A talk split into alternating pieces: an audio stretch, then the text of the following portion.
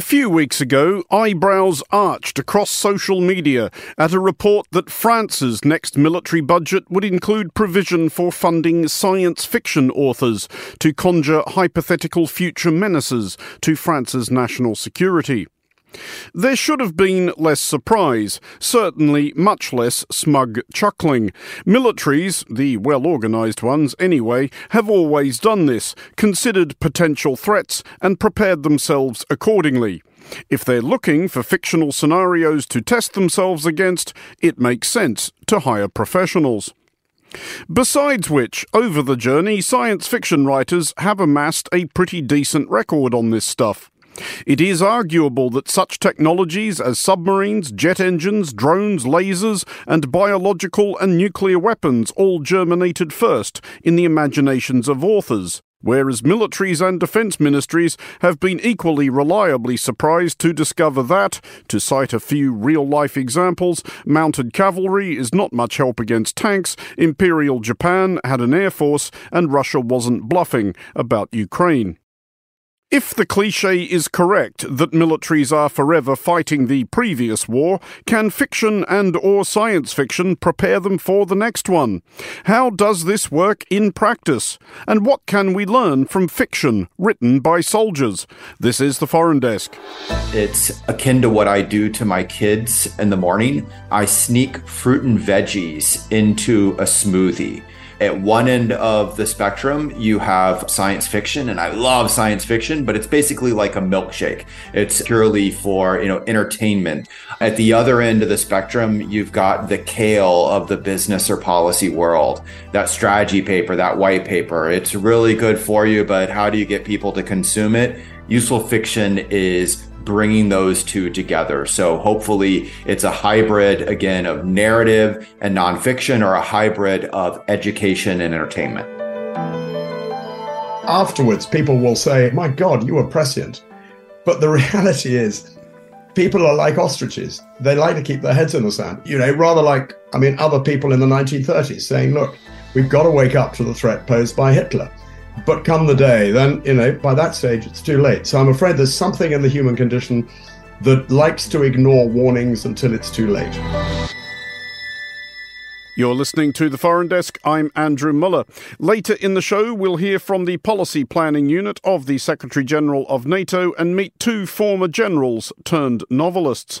But we'll start with a look at what militaries like to call useful fiction with Peter Singer, strategist at New America, a professor of practice at Arizona State University, and founder and managing partner of the Creatives Network called Useful Fiction. Peter is a New York Times best-selling author. His non-fiction books include Like War, Children at War, Wired for War, and Ghost Fleet, a novel of the next World War. Peter, first of all, how would we define the concept of useful fiction? So, useful fiction is the cross between nonfiction research and analysis with narrative. So, you are taking the facts of a white paper, a strategy paper, a trend report, and sharing it through scenario, through story, rather than a conventional memorandum or lengthy uh, piece that bluntly is a little bit boring. Another way of thinking about useful fiction is it's akin to what I do to my kids in the morning. I sneak fruit and veggies into a smoothie.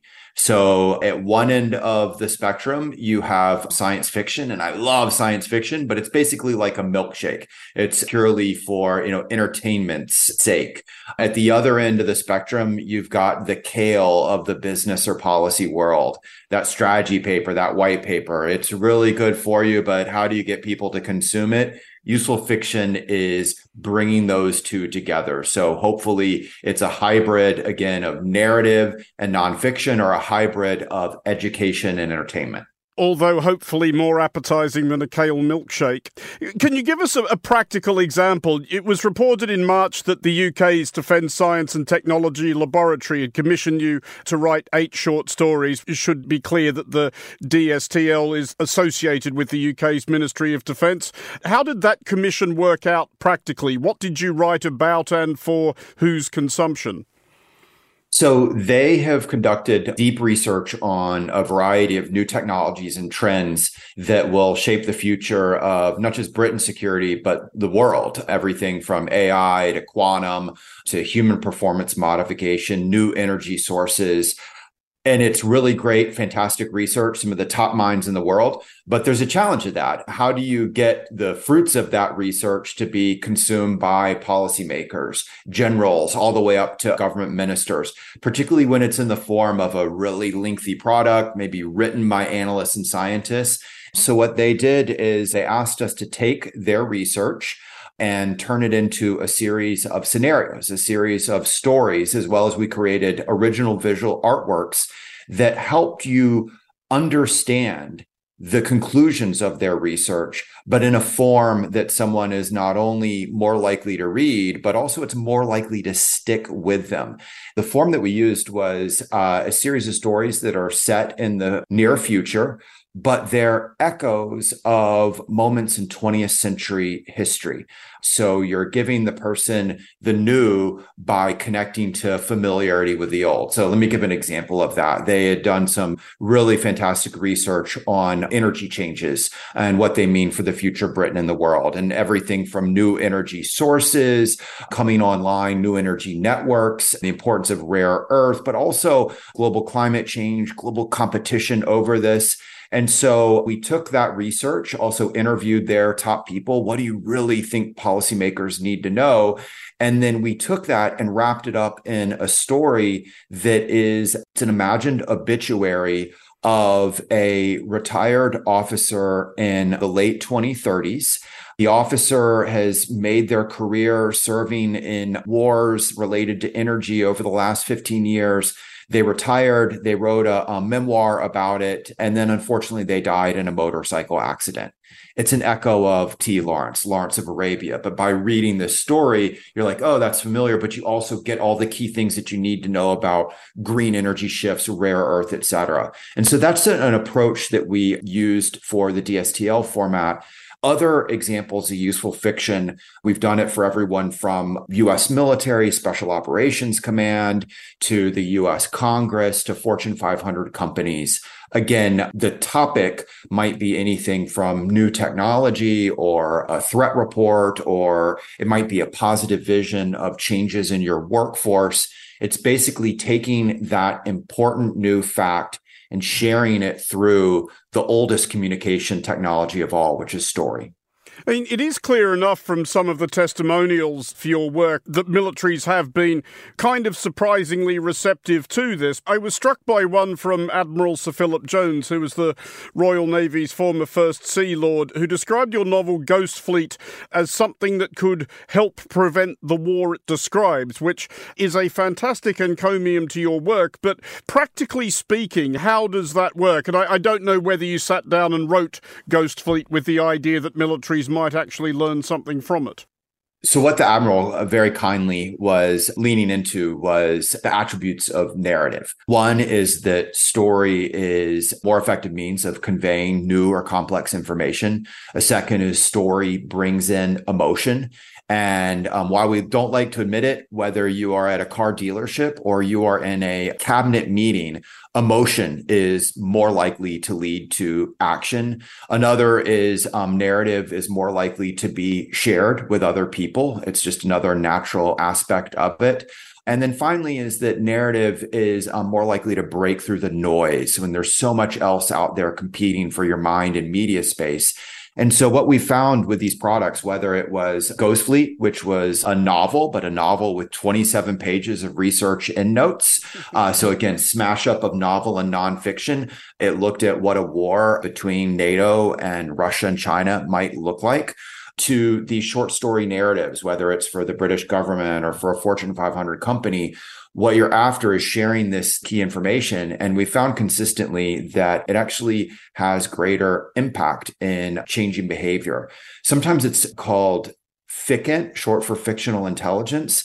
And I think of the parallel with the intelligence game in that the best kind of intelligence doesn't predict the future, doesn't say Pearl Harbor or 9 11 is going to happen. It actually helps you prevent that. And so with Ghost Fleet, for example, there were three different US government investigations launched to keep things that we had envisioned in the novel from coming true. So there are elements of that book that will never come true because of the book.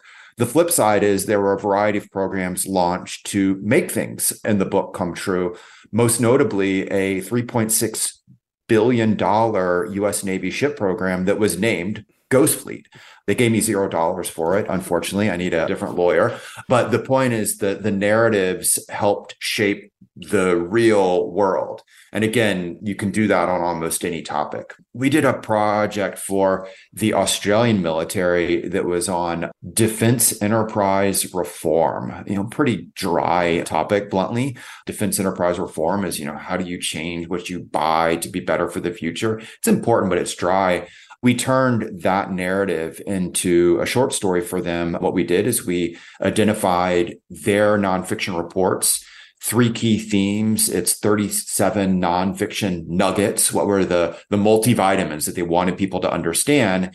And we took that data and transformed it into a story that was about a student in War College going off on a exciting mission. It was a embassy evacuation in the wake of a tsunami. But as you read that story, you got their three themes, you got their 37 nuggets. And what was interesting about that project, it was called Eye for a Storm, is that it was first published as an Australian military document. Second, it was republished in one of the most popular online military journals so far over 15,000 people have read it as compared to, you know, a couple hundred with their report. But among those 15,000 people was the chief of defense of all of Australia, the most senior Australian military leader, as well as we've tracked it, seven US military four star admirals or generals. So it went higher and went further by wrapping it within story if this kind of work is going to be as influential as it clearly is, how do you establish I guess, guardrails around it because if you're asking people to conjure imaginary scenarios, obviously there there's a potential license for them to come up with the well the the unhelpfully improbable. Absolutely. And there have been some projects that bluntly haven't been designed all that well. They've leaned too much into the science fiction side. You know, let's go off and hire some sci fi authors and dream up things for us. And unfortunately, what happens is that they dance in the realm of magic too much. It might be too off in the distant future. It'll be a hundred years out. Well, you know, technology 100 years out politics 100 years out. I mean you're dancing in the realm of like alien space technology or you know how can you conceivably be reasonable about like you know what geopolitics is going to look like? And so there have been a couple of projects like that that bluntly have not been all that useful for policymakers.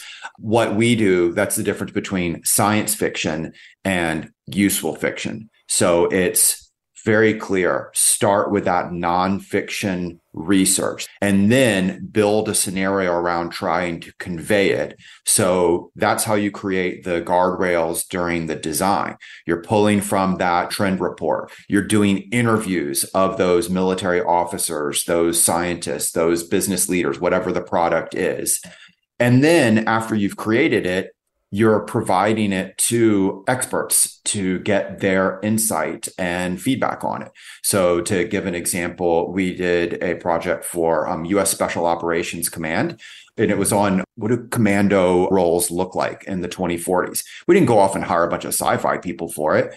We started with their strategy. Uh, we did interviews of a variety of US military special operators. We then built the narratives. But um, then before we shot off the drafts, we shared it with the sergeant's course at the academy that trains US special operators. So you had a, a, group of, you know, experienced special operators giving you their feedback. We call it the, the giggle test. Um, so it's both the, the large strategy. Is this the kind of mission I might receive to, okay, this specific part of it, is this really what a Green Beret sergeant would say or not. If it passes muster with them, then it's, you know, both realistic, but it's also forward looking. So again, the goal is not just to go off and hire some sci-fi people and dream crap up.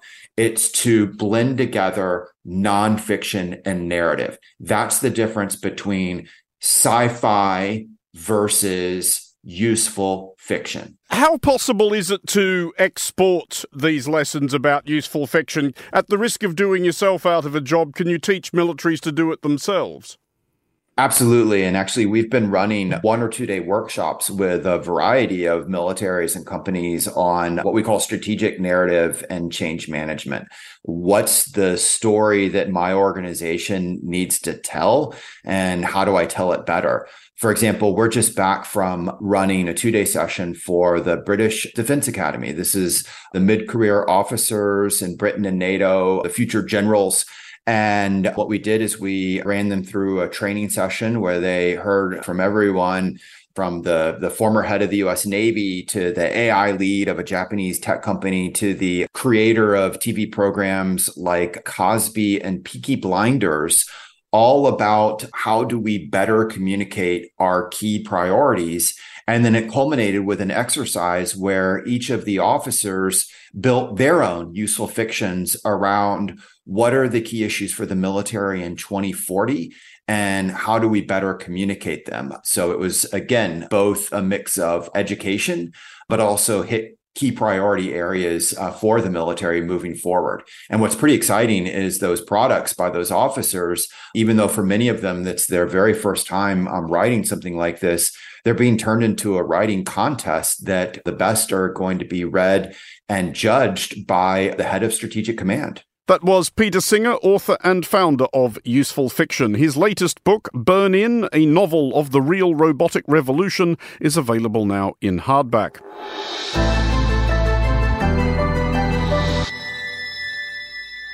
You're listening to the Foreign Desk with me, Andrew Mueller, and I'm joined now from Salisbury by Sir Richard Shirreff, a retired British general who served as NATO's Deputy Supreme Allied Commander Europe from 2011 to 2014. Sir Richard is also the author of the novel War with Russia, an urgent warning from senior military command. And joining us from a beach north of Brisbane is Mick Ryan, a retired Australian Major General and the author of White Sun War, the campaign for Taiwan. Richard, I'll start with you because we're looking in this episode at the use of fiction as a tool in military planning. Is it not the case that a lot of military planning is essentially responding to hypothetical situations? Absolutely. And I put it on the table. I mean, it was as a a relatively young staff officer writing the scenarios for different exercises that I think I first started playing around with writing fiction. And it was that that led to, you know, turning out a, a novel based on, on the future. And Mick, you were, among many other postings in the ADF, former commander of the Australian Defence College. How much of a role did fiction play in what was taught there?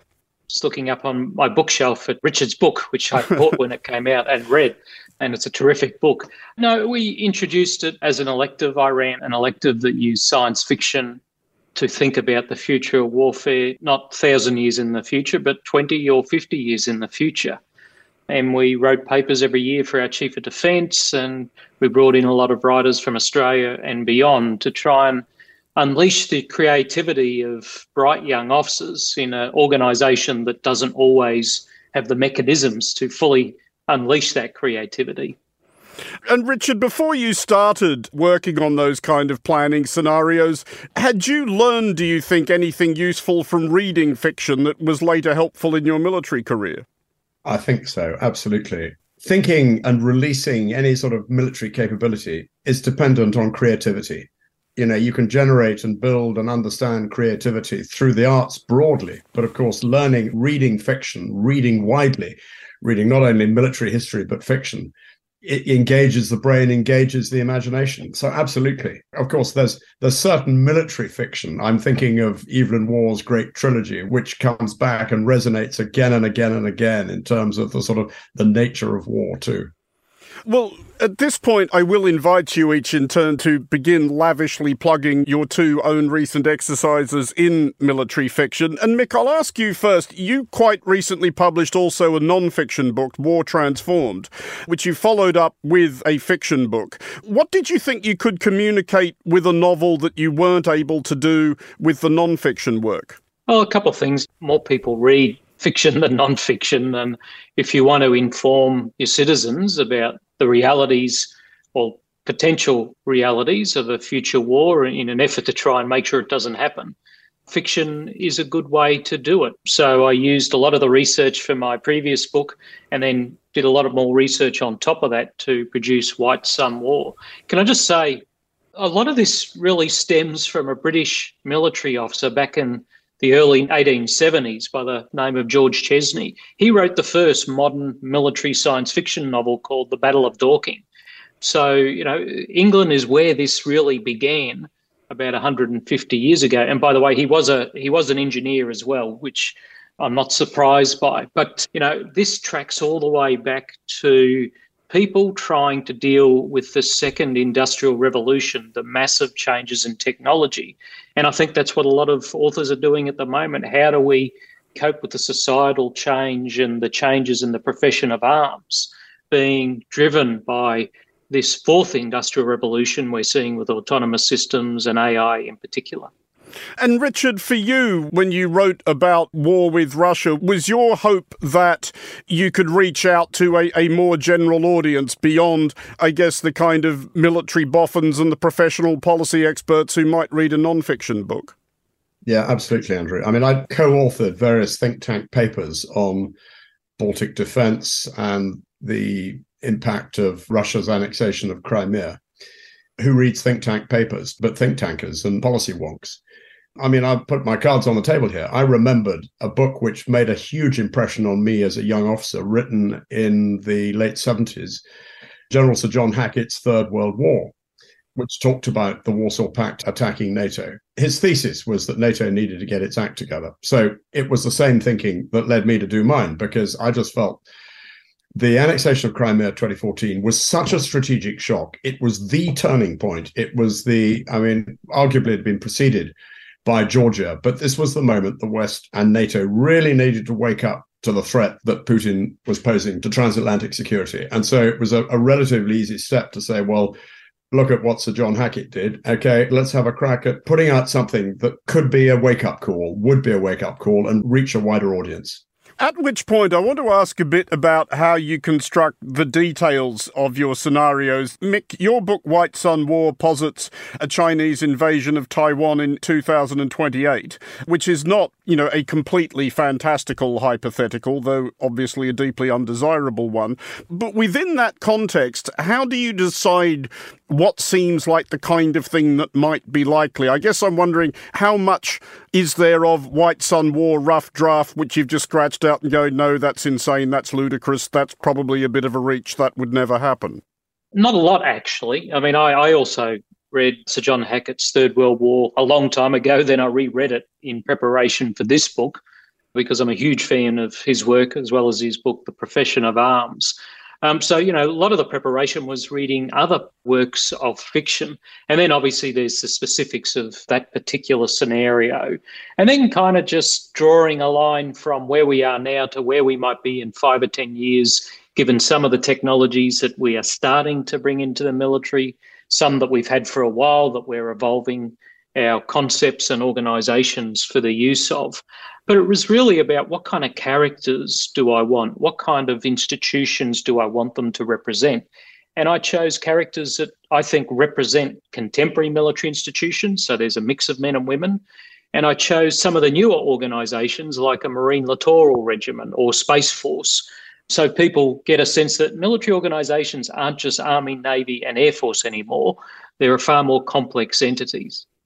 And Richard, your particular scenario didn't have Russia invading Ukraine. I'm also working very hard here not to do too many spoilers, but it did have Russia invading a former constituent of the Soviet Union. And again, I'll put a similar question to you. How hard was it to, I guess, impose an amount of discipline on the story? So, on the one hand, it was racy and exciting and engaging, but also to stop it from drifting off into the realms of the improbable a point of detail, it does start with Putin invading Ukraine and, and cutting a land corridor down past Mariupol through to the Crimea.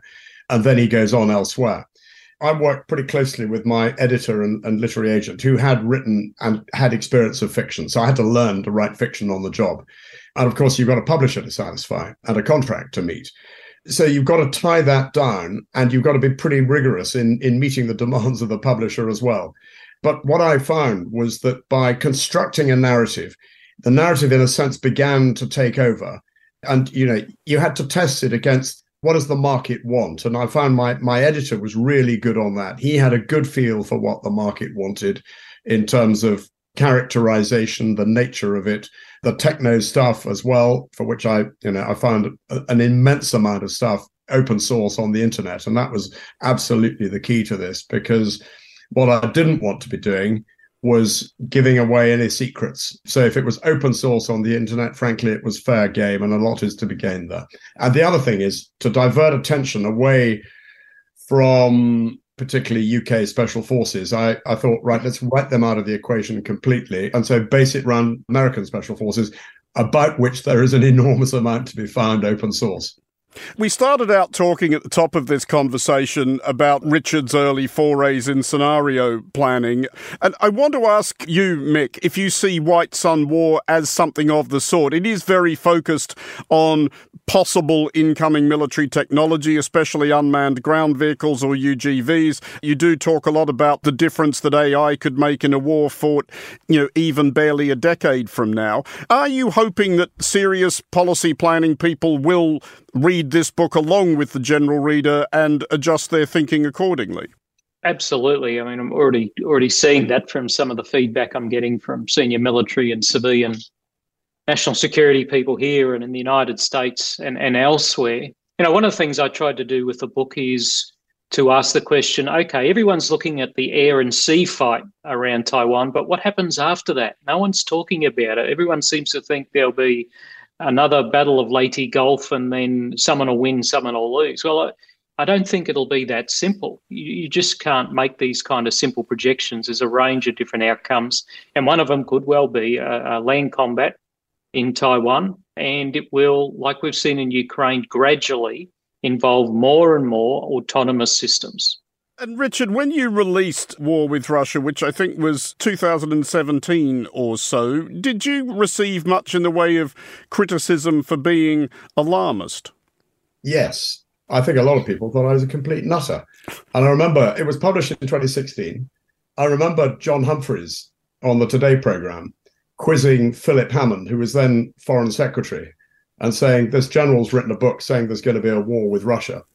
And Hammond's response was, as foreign secretary, he completely rubbished it and said, I don't know anybody who thinks like that. And so, in a sense, I, I hate to say this, Mick, but I, I fear, given the nature of the human condition, disappointment awaits you because afterwards people will say, My God, you were prescient. But the reality is, people are like ostriches. They like to keep their heads in the sand, and nobody wants to know. You know, rather like I mean, other people in the 1930s saying, "Look, we've got to wake up to the threat posed by Hitler." But come the day, then you know, by that stage, it's too late. So I'm afraid there's something in the human condition that likes to ignore warnings until it's too late. Mick, which does prompt the question to you as somebody whose book is very, very imminent. Do you have any concerns about, I guess, tempting fate? Not really. I mean, for me, this is more an anti war book than anything else. I'd like to prevent this kind of conflagration. But at the end of the day, there's only two ways to do that. One, we deter the Chinese, or two, the Chinese decide not to do this. And, you know, frankly, having done a lot of research in how the Taiwanese are thinking, you know, I've met with Admiral Lee Min, who wrote the overall defense concept. You know, I see the Taiwanese even moving more towards that in a way they weren't six or seven years ago. So, you know, I don't think the book's going to lead to any great changes either way, but it might highlight to some people the risks, and particularly our citizens, that, you know, we need to think about what if this happens? What's our position as a nation? General Sir Richard Shirreff and General Mick Ryan, thank you both very much for joining us here on the Foreign Desk. War with Russia and White Sun War are both available now.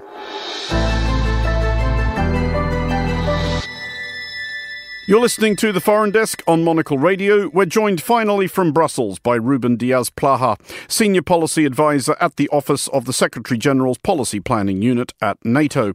Ruben, to you, from where you're sitting at NATO, what is the value of using fiction in defence planning? Yeah, no, so the question is really interesting to me, both as a policy planner here at NATO, but also someone who actually in his spare time does a bit of writing and a bit of fiction himself. So the way I think about it is fiction it's a form of foresight, which is something that's very important for us in doing policy planning. Foresight for us is about challenging and rethinking our assumptions about the future and rethinking also the assumptions that we may have about our policies. So, as human beings, we often have cognitive biases, right? There is groupthink. There's also another bias. We tend to think about the future looking a lot like it does today, which usually tends to be false.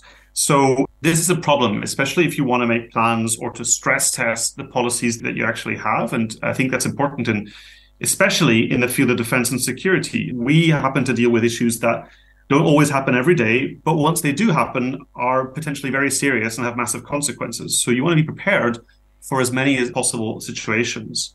Now, of course, and this is why foresight matters, no one can predict all possible situations.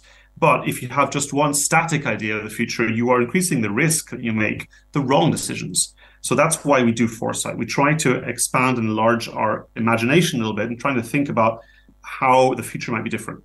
How do you do that without experience, without you know experiencing the actual you know shocks and, and risks themselves? Well, one way is to look to history. Of course, that always helps. But at the same time, history never repeats itself. And we will face in future situations that are, by definition, unique and complex in, in strange ways. So that's why you need foresight to prompt the imagination to really render new possibilities, bring them alive. And I think fiction is an especially powerful means for a very simple reason. It's using one of the oldest tools we have as human beings, that's storytelling.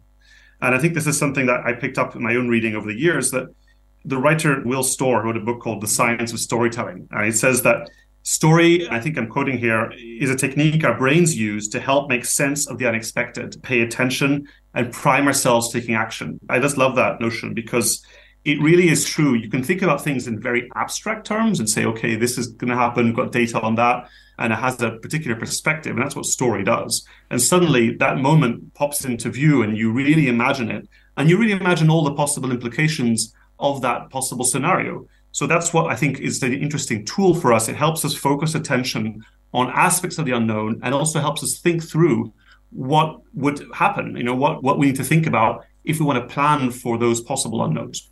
There's one obvious area in which fiction is practically applied to NATO planning, and that is in the plots, I guess you could call them, for NATO exercises. For example, the recent spring storm in May, which simulated a defence of Estonia, which is not a wildly improbable scenario. But when it comes to the specifics of something like that, who sketches those plots? Who decides on how what is going to be something that we need to think about? So we have professional civilian and military exercise planners who do this sort of work, and they will then develop an elaborate scenario and try to build in elements of things that they want to test and check, basically, you know, and to see how are our capabilities, our forces able to respond to different kinds of situations that they're in theory meant to be able to do, right?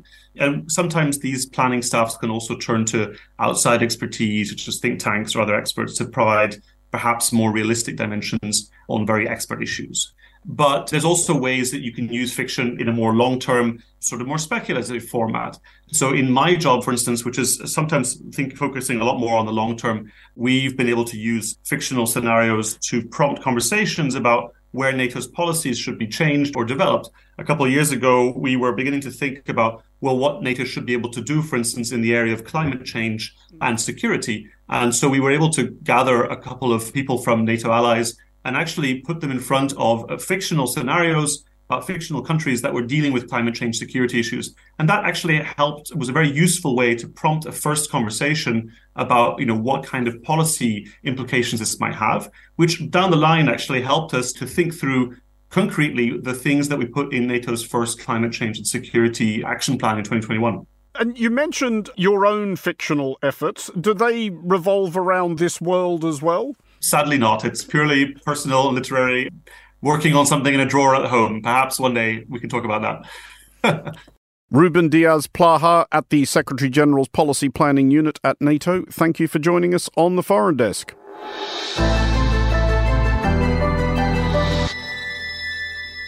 That's it for this episode of The Foreign Desk. We'll be back next week and look out for The Foreign Desk Explainer, available every Wednesday.